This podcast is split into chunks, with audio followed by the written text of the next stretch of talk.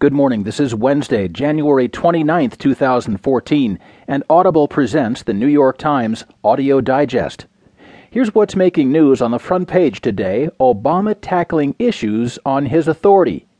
Rebels in Syria claim control of resources, and sign of chill EU doesn't set table for Putin.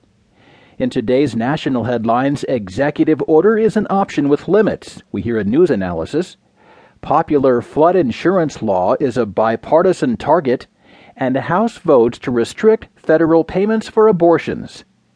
In today's business headlines, businesses object to VW unionization drive. With ad dollars elusive, Yahoo's revenue falls, and Ford reports a $3 billion quarterly profit on tax gains. There will be more business stories, more national and world news a roundup from the sports page, and New York Times columnist Maureen Dowd. Now, from the editors of the New York Times, here are the stories on today's front page. The top story is titled Obama Tackling Issues on His Authority, reported by Peter Baker.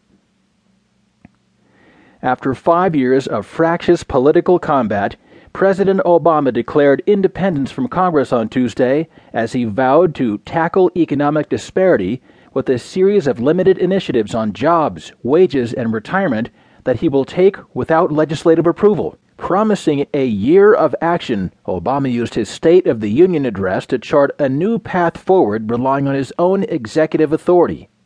But the defiant, with or without Congress approach was more assertive than any of the individual policies he advanced.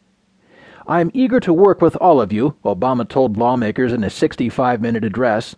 But America does not stand still, and neither will I. So, wherever and whenever I can take steps without legislation to expand opportunity for more American families, that's what I'm going to do. The President's appearance at the Capitol came at a critical juncture as he seeks to define his remaining time in office. He touched on foreign policy, asserting that American diplomacy backed by the threat of force had forced Syria to give up chemical weapons and that American diplomacy backed by pressure had brought Iran to the negotiating table, and he repeated his plan to pull troops out of Afghanistan this year and threatened again to veto sanctions on Iran that disrupt his diplomatic efforts. But Obama's message centered on the wide gap between the wealthiest and other Americans. The cold hard fact is that even in the midst of recovery, too many Americans are working more than ever just to get by, let alone get ahead, he said, and too many still aren't working at all. So our job is to reverse these trends. To do so, Obama announced an executive order raising the minimum wage to 10.10 an hour for future federal contract workers and the creation of a new Treasury savings bond for workers without access to traditional retirement options. He proposed incentives for trucks running on alternative fuels and higher efficiency standards for those running on gasoline. And he announced a meeting on working families and a review of federal job training programs.